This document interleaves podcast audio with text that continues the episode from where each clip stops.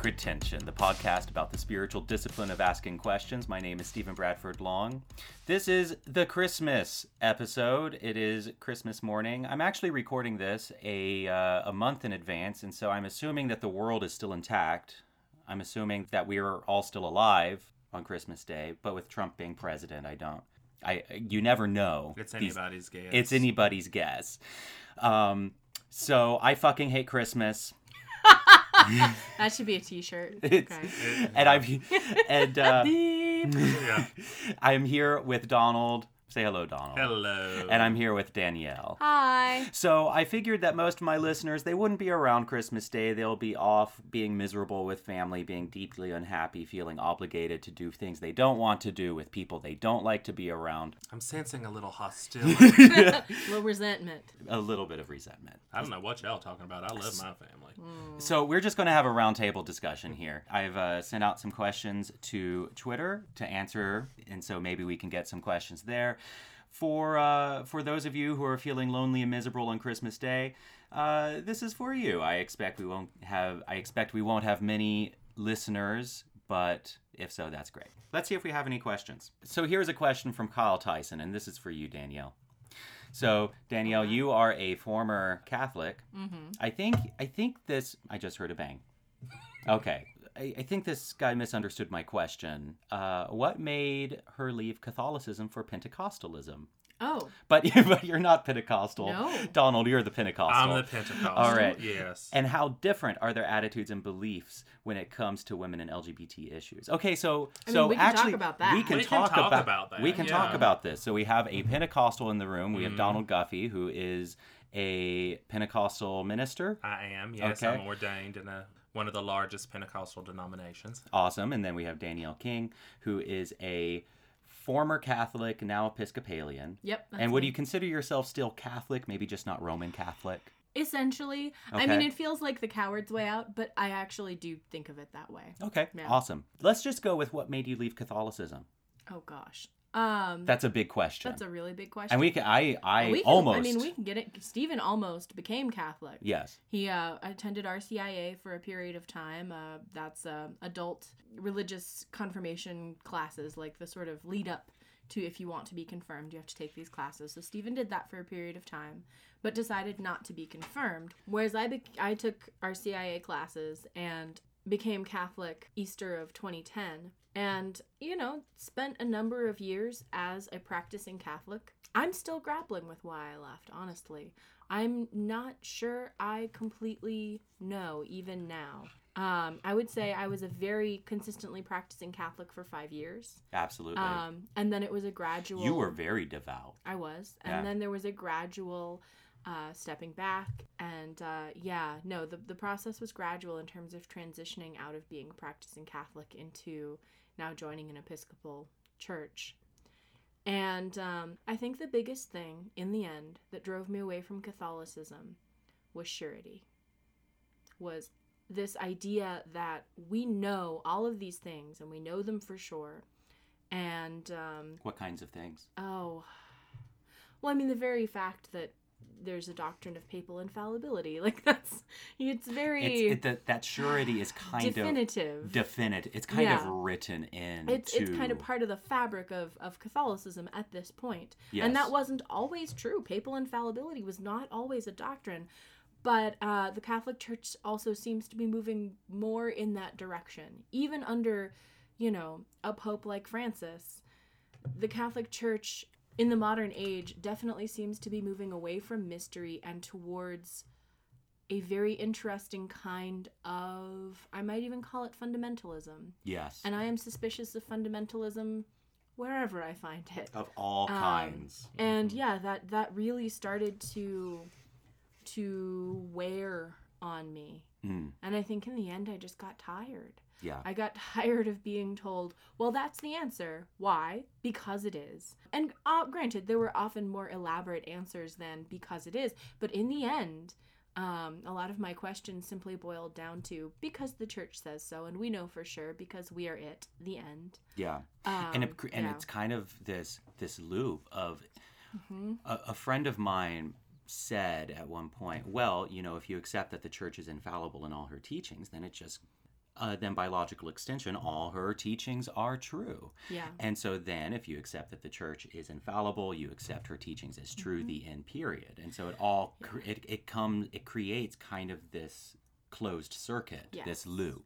But and now that I think about it more, if I had to point to to something that really I think in the end pushed me away, it was it was this it was this I'm, I don't want to call it a paradox because I don't I don't think that's accurate, but it was it was the idea that there could be so many priests in the church who had say molested children and that the church was going to protect them and not only protect them from consequences but put them into positions again and again and, And again, again and where they could molest more children Exactly. um, that that I think was one of the biggest things that I said I I can't follow the moral authority of this church. And here's the thing I fully accept that priests are human beings, that they are in persona Christi, but that they are still human. They are going to sin. Of course they are. And of course the grace of God is enough to cover that. It's not that priests fell into sin.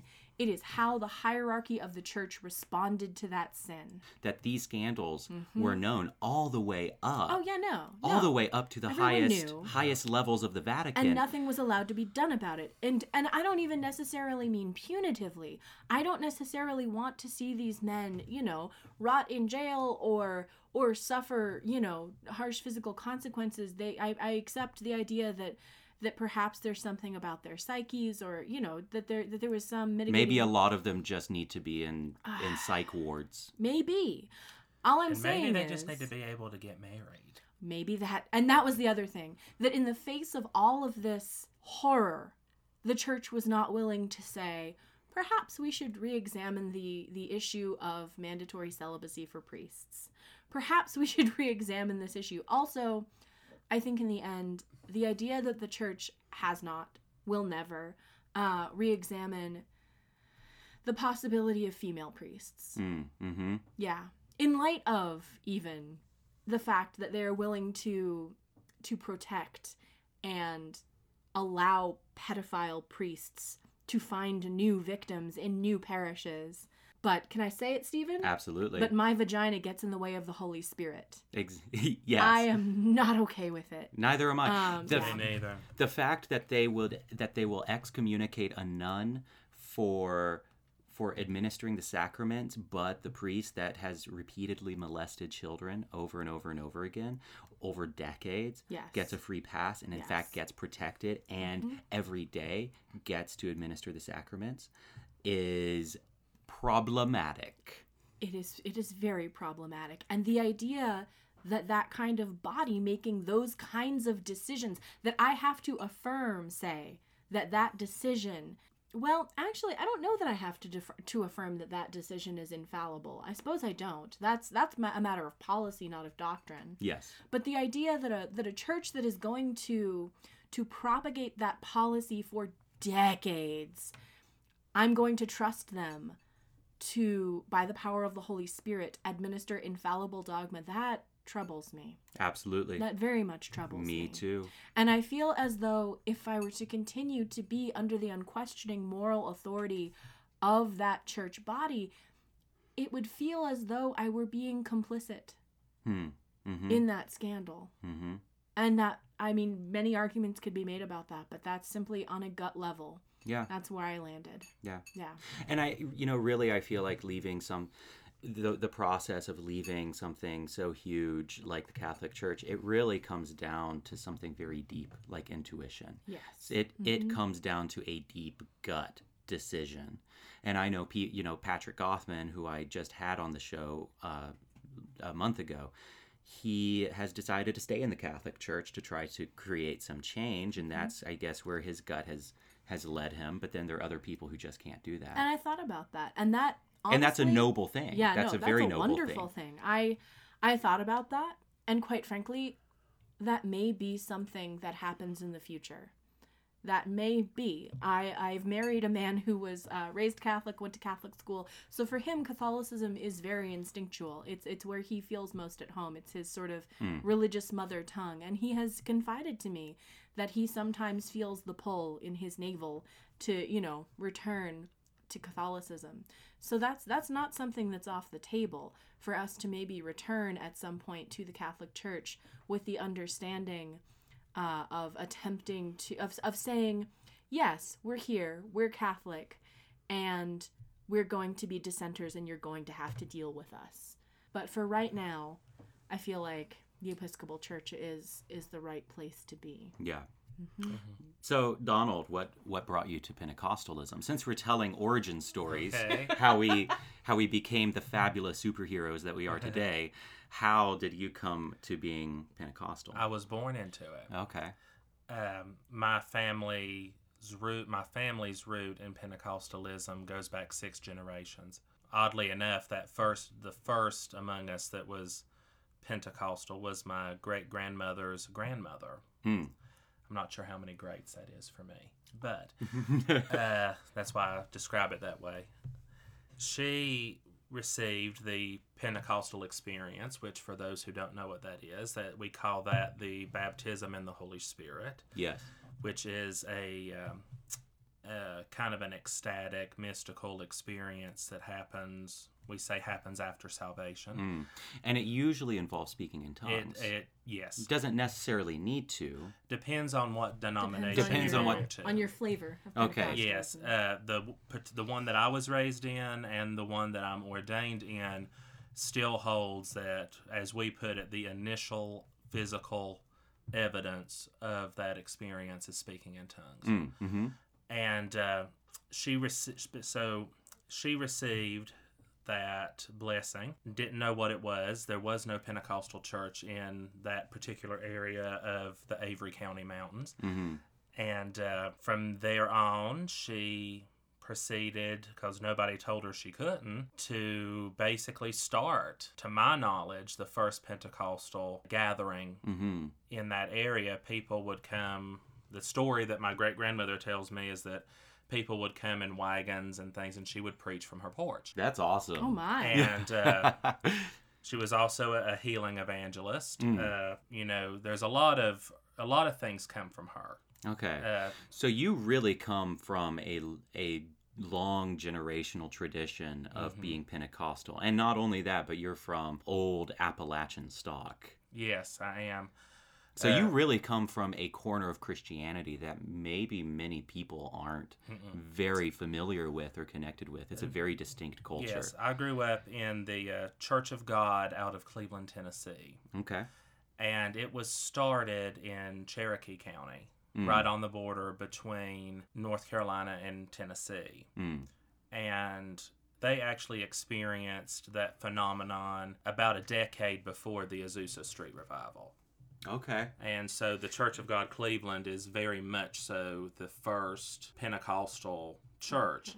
Yeah. Describe for people who may not know what the Azusa Street revival The is. The Azusa Street revival was started by a man named William J. Seymour, hmm who was a uh, one-eyed black man, as they as the papers described him. Oh my. And uh, this was in 1912. So at a time that African Americans really shouldn't have been able to be as influential as he was, but he was that influential. hmm Started a prayer meeting at the Apostolic Faith Mission in Los Angeles. Hmm and that is the that has been by all the Pentecostal denominations agreed upon as the epicenter of the Pentecostal movement in the modern time. Sure. Now, you ask any of us, we'll say the Pentecostal church began in Acts chapter two, Well, sure. Sure. and uh, but in the modern day, Semantics. but, yes, semantics. But in the modern day, In the modern day, it was the Azusa Street Revival. in the 20th that century, it was the spread Azusa it Street worldwide to now we are Yeah. the last statistic I heard were 600 million strong. Wow.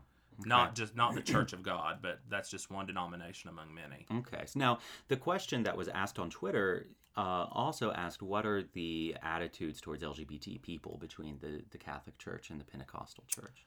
Not good. That's a strange juxtaposition. Isn't it? Yeah. but Yeah. it's very interesting. But I it might be mean, one of the things that we've actually historically agreed on. Yeah. yeah. One of the few things. Didn't he include women in that question, or was it just LGBTQ? let me s- uh, let me see. Because that will be an interesting discussion between the two of us. Speaking as what? Am I the only woman you've ever had on the podcast? Right now, yes. Ha! I'm, I'm gonna. I'm. Trendsetter. Mm-hmm. I'm working very hard to not make you know the podcast Just just a- just a a sausage sausage party, fest? just a, just a men's club. Yeah. LGBT Yeah, women- still count as men. They do. Yes. They Women do. and LGBT issues, Okay. both. Okay. Yep. So Okay, so both. what do you want to start with? Uh, let's start with Pentecostalism. We're on a roll with that. Okay. I Yeah. mean, do you want to start with LGBT or start with the Oh. women's issue? um, Well, clearly, from my origin story, that's one of the things that has been very unique about Pentecostalism is that we have consistently some better than some denominations better than others for sure, but there has been a consistent agreement that women are called to the ministry, and because of that, by the Holy Spirit, of course. And since the Holy Spirit baptizes all flesh, men and women, that mm-hmm. equips them to serve. They're just as equipped as men are. And as a matter of fact, the statement can very well be made that if it wasn't for women ministers, there would be no Pentecostalism. Like Right. Aimee Semple McPherson. Just like Aimee Semple McPherson, one of my your sheroes. great whatever it is, grandmother. My- yeah. yes. mhm. many, many women pastors in the heritage of, of Pentecostalism. As a matter of fact, women tend to be able to outpreach the men by a long shot. Not surprising in my opinion. No. no. so so Pentecostalism has a pretty good track record with women. Pretty good. The what's interesting though is we're in a phenomenon right now that we're expe- we are seeing in 2017 we're seeing all-time lows Hmm. of, of Of female ministers. Well, we're saying, uh, like, I can only speak for the denomination I'm in, because Mhm. that's the only statistics I know right offhand. We have a buttload of credentialed ministers, Mhm. so that, that, that hold uh, licensure or hold ordination. But the number of senior pastors Okay. that are women is drastically mismatched. Mismatch. So it's Hmm. really just like any other, Mhm. basically any other field where Well, the and- men Yeah. men Yes. outstrip the women.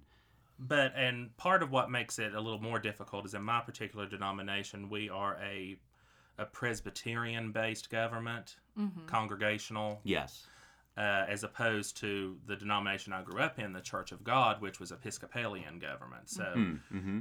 you know, That is meaning uh, church hierarchy. church Yeah, with hierarchy, bishops telling you what basic to do. yeah, basically in the, there was a time in the church of god that the church was allowed to vote on a pastor but if they could not the local overseer or bishop could appoint Gotcha. and so th- that's always so i've noticed in like mainline denominations like the methodist church the episcopal church where it's the bishop who ultimately says Who ultimately, Who ultimately makes the decides. decision. you- this is where you Mhm. go is where women are more utilized because they don't give people a choice in my denomination every church is sovereign Mm. Mhm. and which means they make their own decisions they have their own bylaws It is truly a democracy, Yes. which may or may not be a good thing. the only authority the bishop has is over the ministers and so it's the it's the individual church who hires the who hires their pastor Mm. and a very little time do they hire women So what about LGBT issues? it goes to one of two extremes Okay.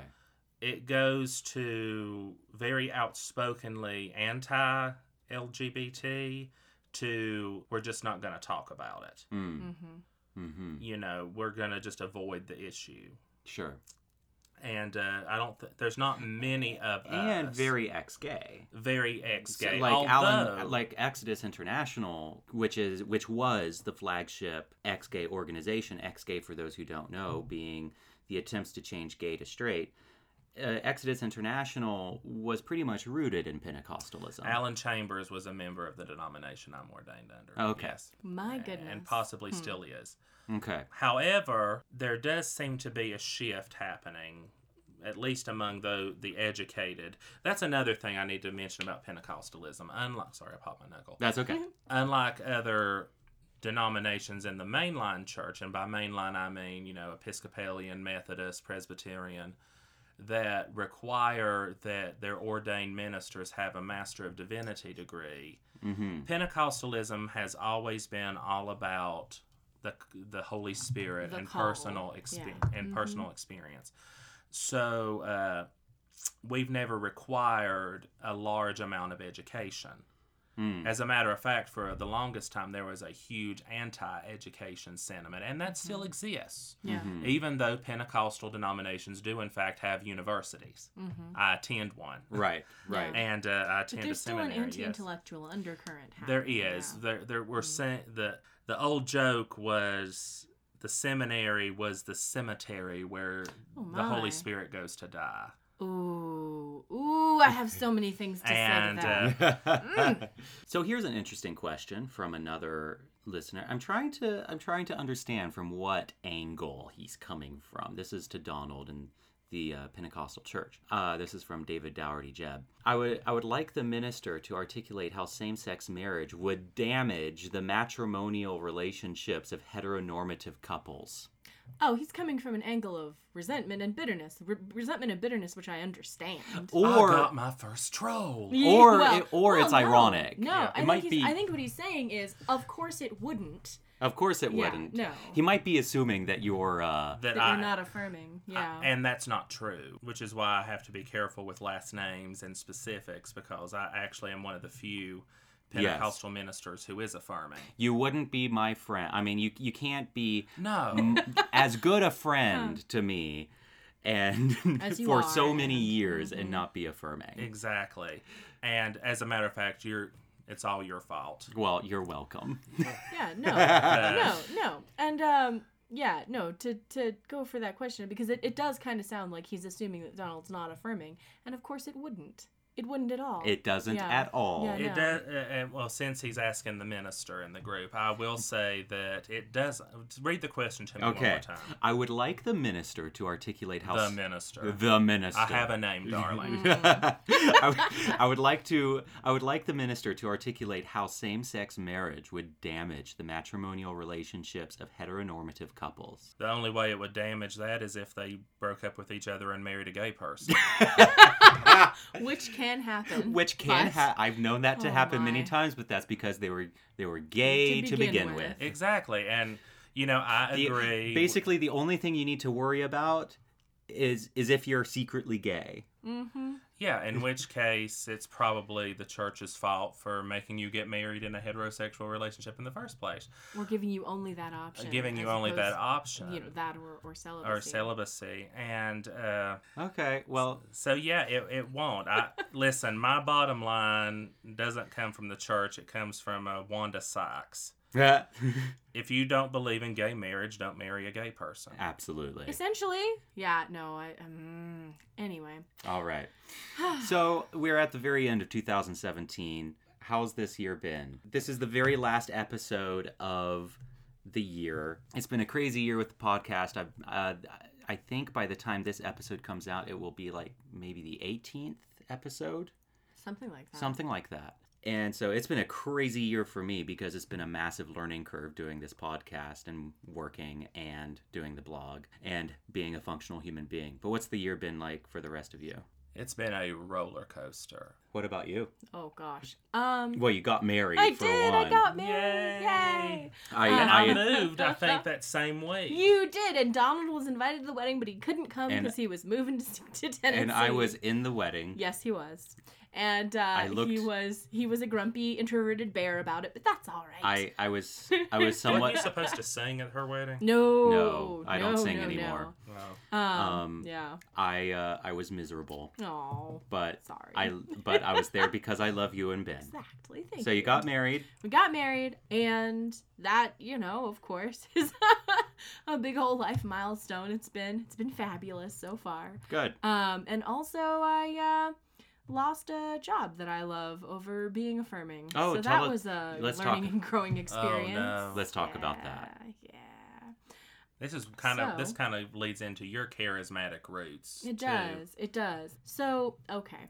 So when I was it, let's go to the big back to the very beginning. Um, when I was in high school, actually Mighty good Stephen to introduced me exactly. when we were in high school, when I when Stephen and I were in high school, yeah, no. Many Um, moons ago. so long. Stephen introduced me to a ministry, a Presbyterian ministry that te- uh, whose purpose, defined purpose is to, I mean, evangelize, yes, but also to educate people who are already Christians about the work and person of the Holy Spirit. Uh, specifically, the work and person of And the Holy my my Spirit it- agnostic and atheist listeners are going, "What the fuck?" What is happening right now? yeah, no, I'm speaking. I'm gonna throw a lot of Christianese We're- out here. I'm gonna speak a lot of it. I'm Warning: sorry. we're we're entering the Christian might need a- evangelical zone. You So might let need a translator. so yes, as the as the Pentecostal minister in the room, I will do a little translation here Mm-hmm. at the get go. Pentecostal and charismatic are interchangeable terms, pretty much. yes. There's historical differences that I could nuance, but I won't because we have a limited time stream, and as a Pentecostal, I'm long-winded. So, uh, so. but essentially, the Pentecostal movement, when people started experiencing these mystical experiences, like the mm-hmm. baptism in the Holy Spirit, speaking in tongues, spiritual warfare stuff, mm-hmm. and that's exactly as horrifying as it sounds. It mm-hmm. is. It Just so you know. Yeah.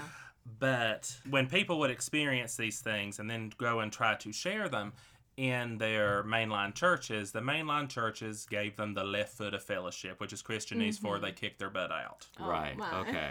And uh, They, they they looked at them askance and said, "Well, then leave." Mm. and we did and started our own denominations. We didn't want to, like any other of the Reformation movements. Wesley didn't want to stop being Anglican. We didn't want to stop being whatever it was we were, but we were forced to. Well, fast forward from the early 1900s to the late 1900s, hmm so eight, 70s, 80s, 90s, yeah. roundabout there. The Yeah, these the exper- Jesus movement. yeah, th- essentially. these spiritual experiences started being had by Mm-hmm. Roman Catholics, Episcopalians, Lutherans, Mm-hmm. Mennonites, Presbyterians, mainline Protestants, And the hippie movement. and the hippie movement. Yeah. And these people suddenly were not being kicked out of their churches.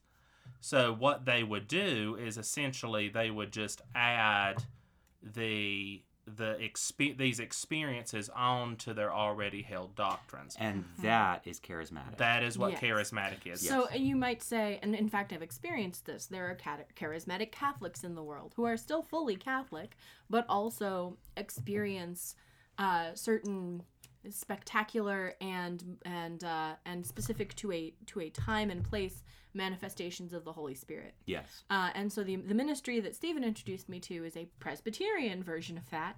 Uh, and his and uh, typically and historically, could be wrong about this, but I, I certainly get the impression that the Presbyterian Church, by Is and large, not is not friendly Not friendly to these experiences. we didn't Um, like them either. yeah. Calvin Calvin was not big on about on uh, on these sort of uh, you know Gifts of the Spirit. or or yeah.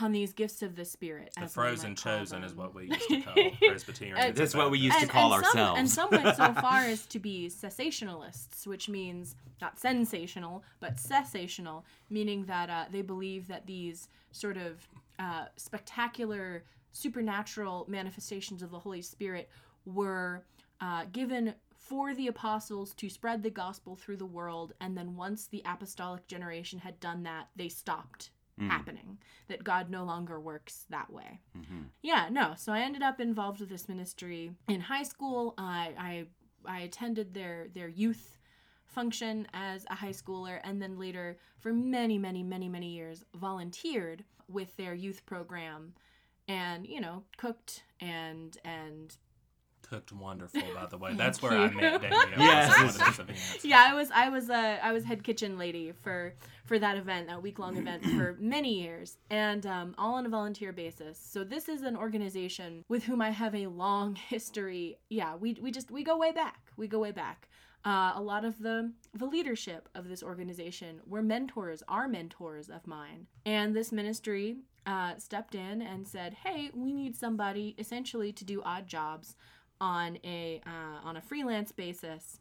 and that's how I started working for this ministry. And again, at first it was it was very much on a freelance basis. I'd cook for an event, uh, I'd help put out an electronic newsletter, uh, and then as as the months went by, my role expanded and grew. And they are a nonprofit, and so uh, I try to say this without you know without well I say without resentment, but they're a nonprofit, and let's just say that it wasn't the most remunerative job, but I really enjoyed it. I enjoyed the work, and um, and I certainly was on board with their teaching about the work and person of the Holy Spirit. Fast forward to the summer of 2017. I got married in late May. I was offered a more permanent position, essentially. I was going to come on as part of their staff.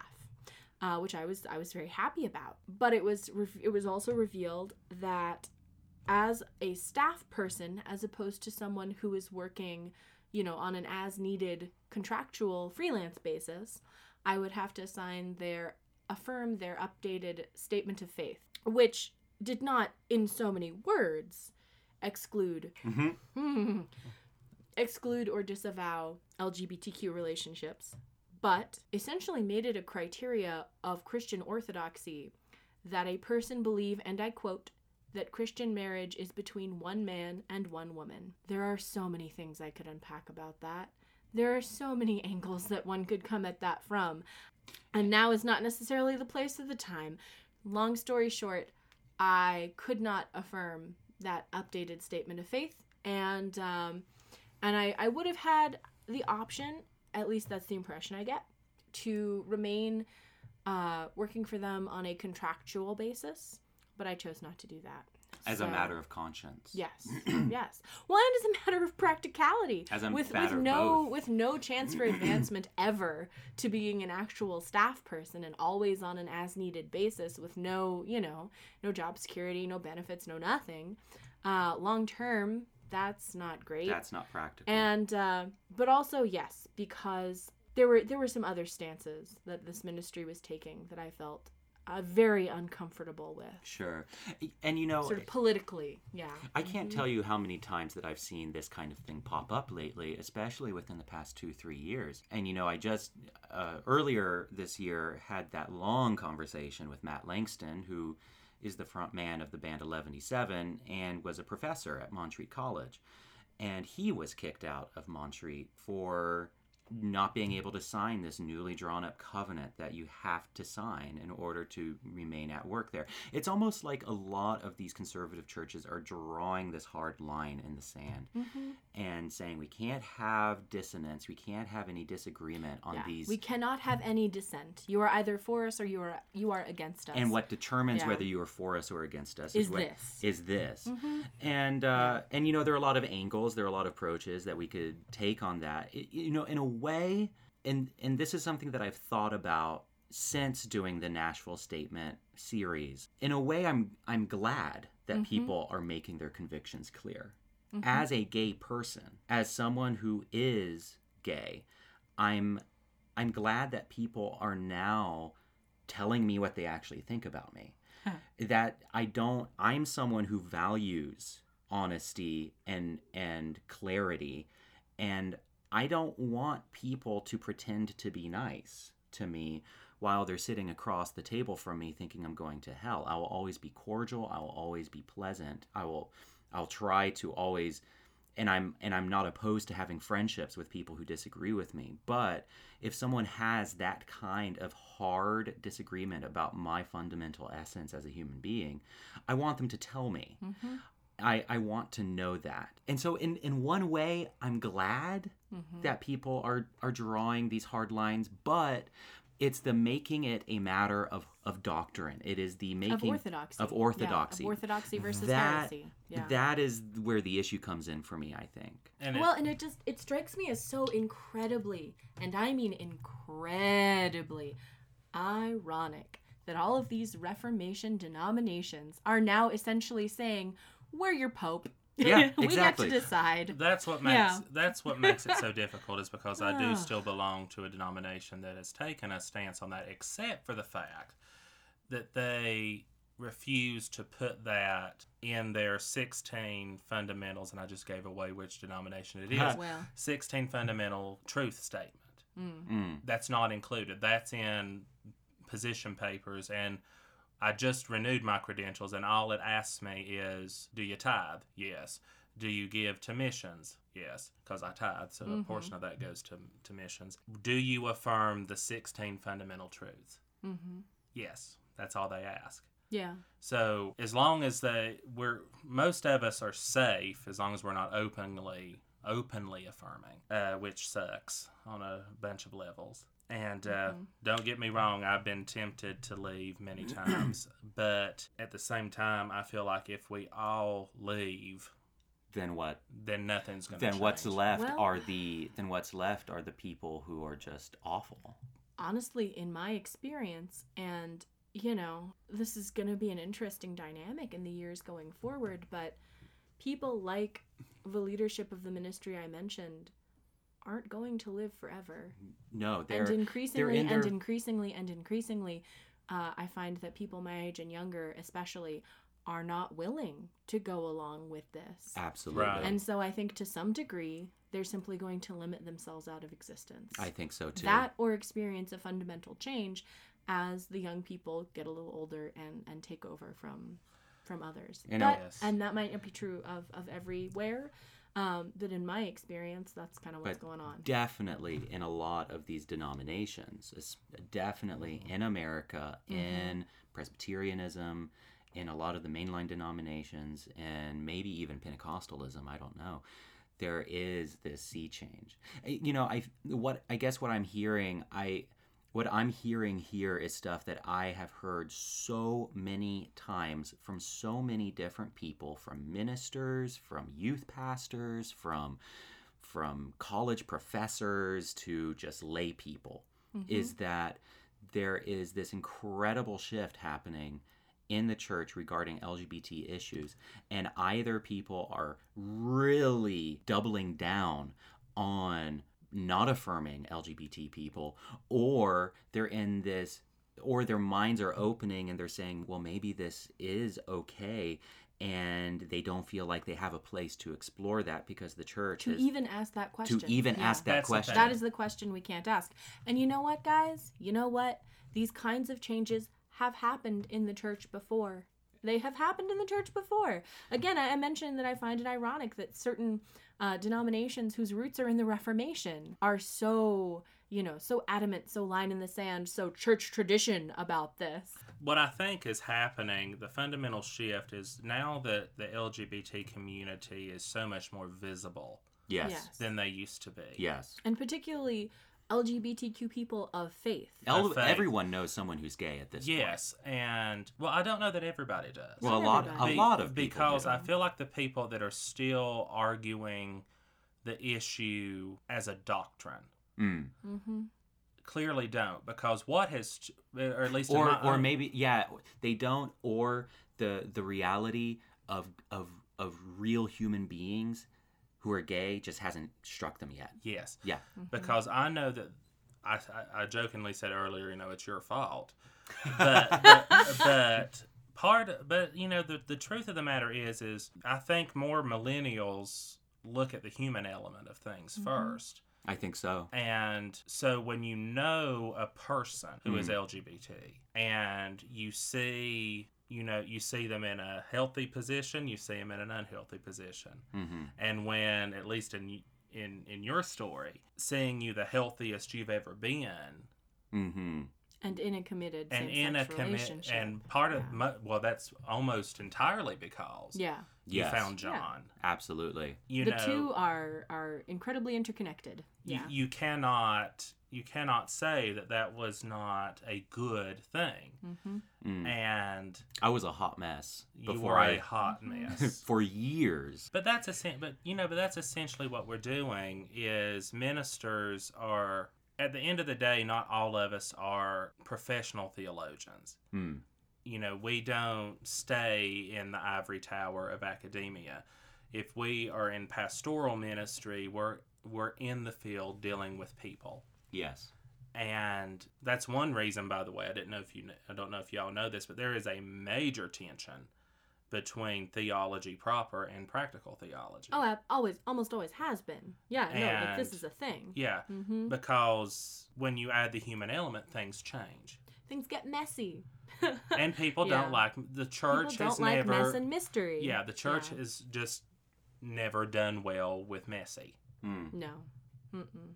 We want to have the answers to give people, We and want to have it cut and dried and nice and neat and clipped corners Exactly. and Don't very rock the boat. and don't rock the boat. Yeah. I'm getting a lot of snarky questions on Oh Twitter my. today. for me, Uh, just in general, Snark, snark, snark. where does the word homosexual appear in King James Version? It doesn't. Let's just, it doesn't appear in the King James Version. Moving on. By the way, fun fact about King James Version King James was the biggest queen ever. Well, that's true. And, uh, and I mean, I'm not, I'm not. you not would up, have to be to use language like that. I'm, Well. I'm not up on my history. Uh, King James was very gay. He was flaming. So, and then here's another question from Grace. Uh, our good friend Grace, Our- who she asks good questions. she asks very yeah. good questions. Do you miss anything from ca- from the Catholic tradition? Oh, absolutely. Yeah, I, I do mean, too. of course. I I Yeah. I miss it so much. Yeah. I miss Catholicism so much that I feel like my faith has kind of been destroyed because there's so much that I miss.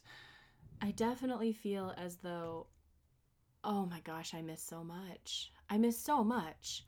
Catholicism is so wonderful and textured and beautiful and layered and old and new and and um and just just so beautiful. It's really a beautiful thing. Did she say specifically what do I miss? Do you miss anything Do I miss anything? about the Catholic Church. And that's the thing. I'm not sure I could put my finger on. It's just the whole. It's the whole thing. It's yeah. the whole thing. You fell in love with Um, just the whole thing. I did. Yeah, I did too. and yeah no and so when when i came to face like i say the the scan the modern scandal in the church um it was it was certainly devastating and uh i'll tell you what i don't miss and i'm sure there are many people who would jump on me for this one but uh as a as a woman i i don't miss being a second class citizen and i i hate to say it that way, Absolutely. but it's it's true I was never. Well, I almost became Catholic. I'd, Mhm. I'd really considered you it. flirted with I, I flirted with Catholicism, but just to kind of relate to that story, you know, I was raised very old school Pentecostal, and by Mhm. that I mean very much what we in the mountains would call holiness Mm-hmm. people.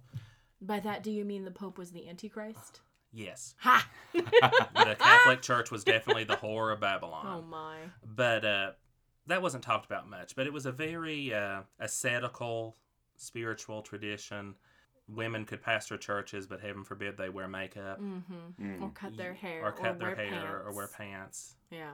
And uh, but there are some. I mean, there was some people knew what they wanted. Mm. You know, th- the thing that I miss from Pentecostal, from that type of Pentecostalism to what I'm living now, is that people seem to know what they what they wanted. They knew what their goal was. Well, here's the thing surety, or at least I'm going to go ahead and say it's the illusion of surety, hmm Mm. is comforting. It's very comforting. It feels so safe and warm and fuzzy and comforting.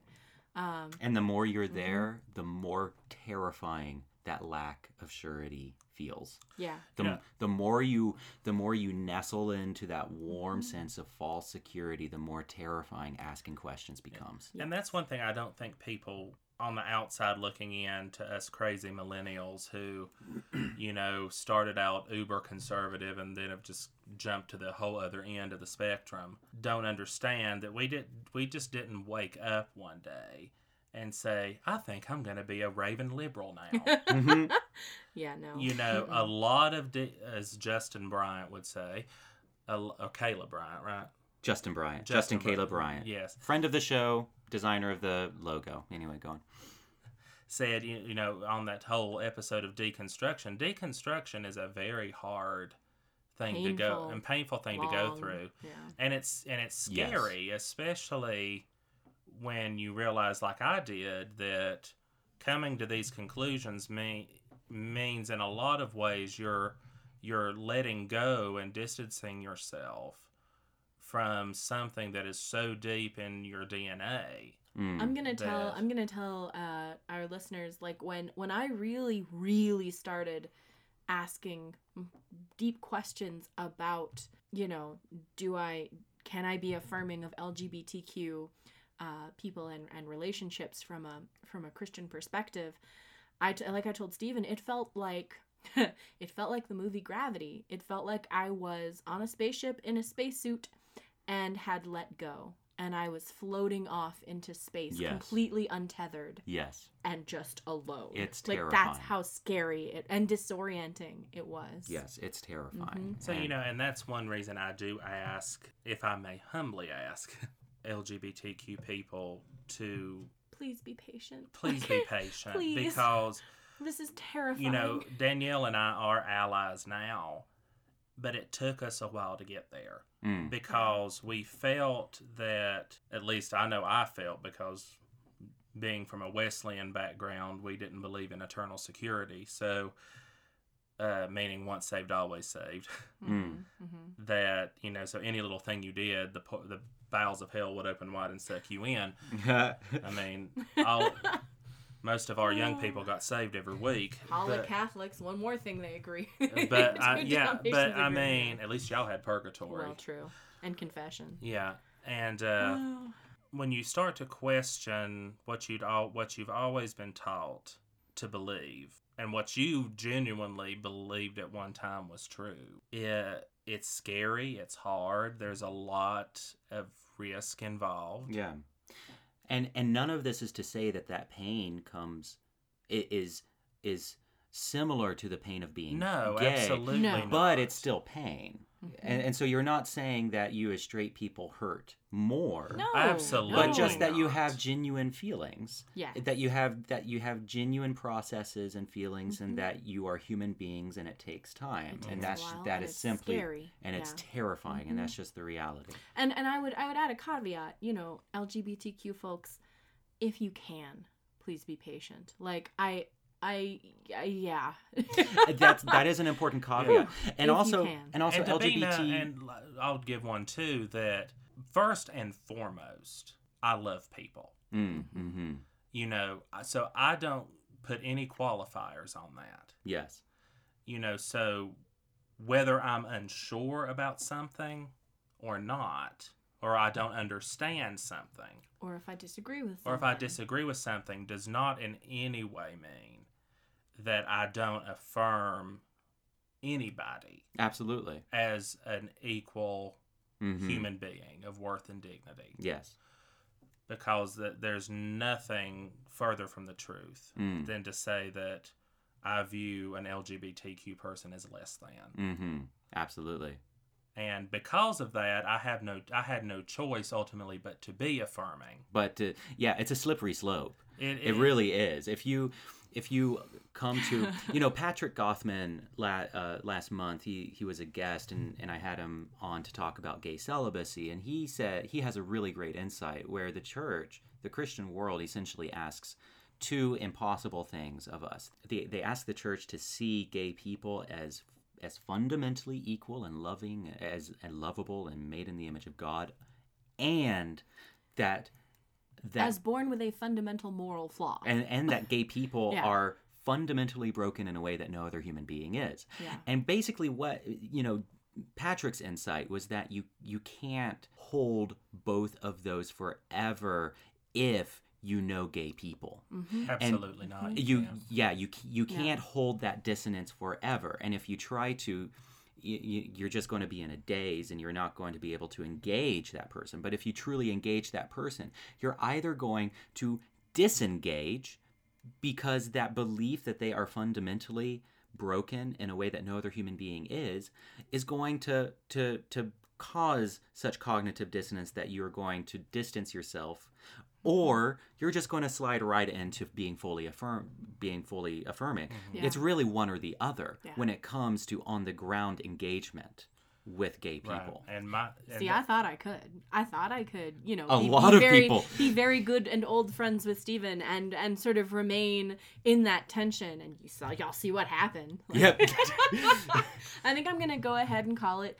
Um, and I know so many people are gonna get could get really upset upset by this. I'm gonna call it the slippery slope of grace. Mm, I really am. and it's a wonderful slippery slope is. It I'm is. gonna say it. I I really am. Yeah. Well, it's just like I said with you and John. There is no way I could look at that Mm, and see that as a flawed thing. absolutely Yeah. And it's a redemptive progression it was a very redemptive thing. And yeah it's like, oh my gosh, that you can't tell me God's not in that, Absolutely. and that the Holy Spirit's not all over that thing, Mm-hmm. and it's Well, and it's so funny because, like I say, I, I worked very closely with this ministry, this Presbyterian ministry that that deals with the work of the Holy Spirit, and they they taught me some principles of discernment, Yes. and and then I applied them, and then I came to a different conclusion than than you know these sort of leaders and mentors. And what do you do with that? exactly. And, and you know a lot of a lot of these conservative christians they they valued truth.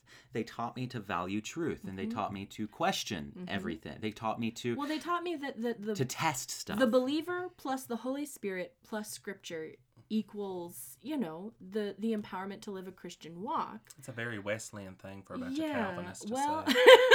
and i mean of course you know you, you should be the idea was you should be also in a community of believers. But yeah no and it was a very it was a very non-hierarchical kind of model that i was taught. And i was taught to you know search the scriptures and pray about things and discern things. And then i did. And then yeah Well, when you and see- then you did and well, now when here you, you, are When you see people's pain, mm-hmm you know, if there's anything more fundamental to Christianity, for me, it's that I can, under no circumstances, cause harm to somebody else.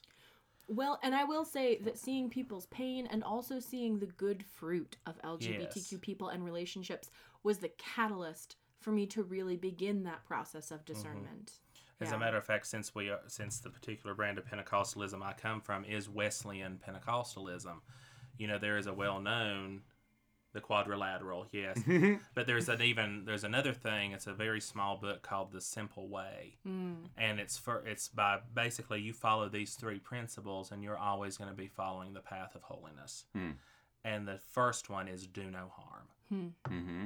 And for that to be the case, we cannot cause pain or harm to other individuals. And when I saw firsthand, yeah not just with you, but with another mutual friend of ours, yes The pain and the harm. that the Yeah. imposition of celibacy on someone who is not called to it, or the imposition of of straightness on someone Mm-hmm. or the who is imposition not of straight straightness on somebody who is not straight harms them. absolutely And you know what? It often harms the people around them. Yeah, it does. Exactly. No, a lot of people around me were very hurt. It was like these these these shock waves, these radiating waves of pain from me trying to be celibate, me trying to be straight, etc., etc. And just trying to toe the line. There are a lot of mm-hmm. people who are victims of anti-gay bias, and it isn't just the gay people; it's the people around the gay person as Yeah. well. Absolutely. I mean, one of the biggest regrets I have in in my life is that in my very conservative days, and I don't even know on a fundamental level that I ever truly believed this, Mm, but mhm. because it was what I was supposed to believe, Mm-hmm. I I made the statement and I wrote a letter to the editor my senior year, I think it was what or maybe junior year, whatever year Hurricane Katrina hit, Mm-hmm. stating Oh, that you I didn't. Yes, I did. Oh. Yes, I did. I wrote a letter to the editor saying that it was amongst other things that it was gay people that that caused it. that caused the Mhm. hurricane. I am not that fabulous. And, you I think I'm. I might think I'm fierce, but I'm not, that, not that fierce. But the thing is, is I meant at the time I meant it, Yeah. and Yeah. I thought that was a loving thing to say. Yeah. yeah, You know, and look at you now. look at me now. I mean, surely I've made up for it by this point, but I know I know firsthand because my cousin come to me. We went to high school at the, at the time. She was trans. Mm-hmm. He was trans. Pardon me. hmm Pronoun We got proper. Yeah. Gotcha.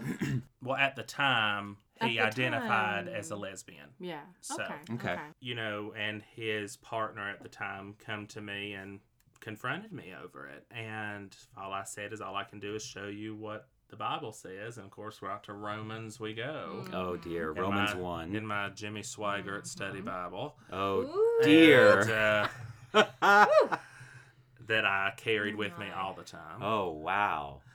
And uh, yeah, we wouldn't have been friends in high school. We would not have been friends You in high would have stayed as far away from me as possible. So so there's a point here that I think is really important. But that but that is still I do have to say that as at this point in my life that is one of my That's one of your few, biggest regrets. One of my biggest and few regrets. Mm. Yeah. And I, I know I've apologized. Uh, It's not like I, I don't know why I saw John as the as the confessor for that, but I've apologized. So He's like, you couldn't help it. You were young. Yeah. Well, But- there's there's a point here to be made, which is that the is that progress and the future is dependent upon conversion. Mhm. The future depends on people who previously believed something different and now believe something who, who who are now affirming. And honestly, the biggest factor, the biggest catalyst for that conversion, which is why I feel like I have a lot of hope, is often simply knowing LGBTQ mm-hmm. people personally. And this is not to say that the pressure is on LGBT No, people No, no, no. to But as you simply be yourselves. be like- yourselves and if you are able you know there many times we lgbt people we're under so much pressure and it hurts so much we just can't be around straight people sometimes and we mm-hmm. just can't be around conservative people or people who disagree with. And and i had to distance myself from from conservative people for years for a season and that's totally okay. And if that's where you are then honor that and there's and do what you need to do. And from a pastoral standpoint, if I could say, the only people you're responsible for, other than yourself, of course, hmm is to love the people around you at any given time. yes So if you are, if you've had to separate yourself from other, from straight individuals and can only be surrounded by your fellow LGBTQ friends, Mhm. so be it. absolutely Do what you need to do And to heal. is- because people, here's the thing: straight people. This sounds so weird. This is an old Sunday school thing. People will always be watching you Mm, from afar, mhm. and they notice things. yes You know, so it, just by you loving the people around you well, Absolutely. that can be seen from the hetero people around you that you can't be around, but that are keeping up with you on social media. Absolutely. that are keeping up with you on Twitter and things like that that see you in From their far, that yeah. see you in their places of business and see how you treat people.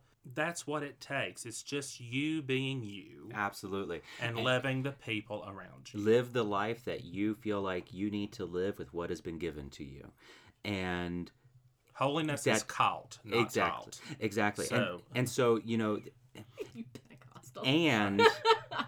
and not but and the way the way towards the future towards towards a better happier and and more equal future for everyone is through conversion through mm-hmm. people having these conversions of heart from old beliefs that are damaging to new beliefs that are affirming. And the and usually the way that happens is through knowing a gay person. If you are not that gay person That's or trans person that is okay. That is neither better nor worse. Yeah, you don't have to be that person. yeah all right. Well so we're coming to the end here. Uh, i'm going to ask this just purely out of vanity. What was your favorite sacred tension episode this year? Oh. Oh, my favorite. Hmm.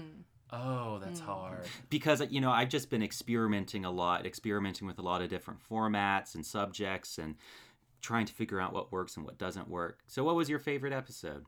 I'm gonna be a snot and say it was four episodes because it was the four-parter where you and Matt went through the lang- the uh, Nashville. I'm statement. gonna agree with Yeah. you. I think yeah. that was my favorite That's too. my favorite.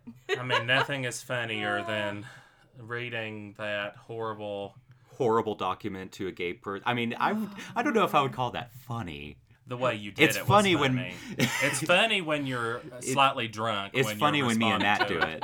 it's funny when you two do it. No, I agree. That And, was uh, a pretty good one. yeah, one. no, and I just I just listened to it, and I don't know if if maybe all of the listeners picked up on all of the Christianese in that document, but I feel like I did.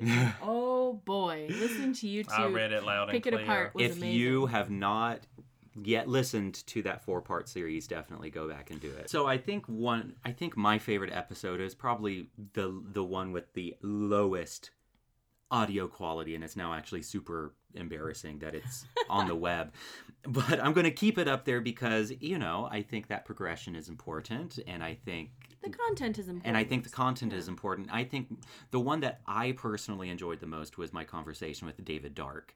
And I really want to have him back on now that I've kind of figured my shit out a bit more with podcasting. Right. Uh, he was the second episode. Um, I also really enjoyed Chris Shelton and his story Oh, of coming. That has Yeah. prompted me, by the way. You wouldn't think, because from some of the questions on Twitter, I, I s- you just say the word Pentecostal and it brings up all kinds of perceptions of people.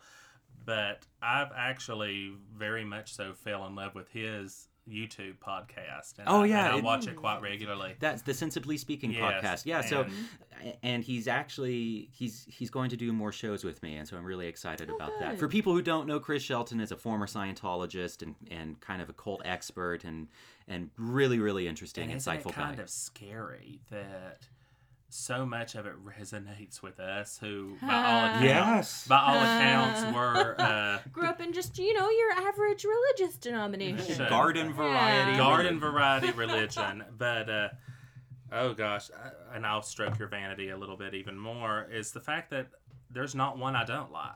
Well, that's good. So Yeah. I mean, Yeah, I love true. I love them all for for different reasons because Me they're, too.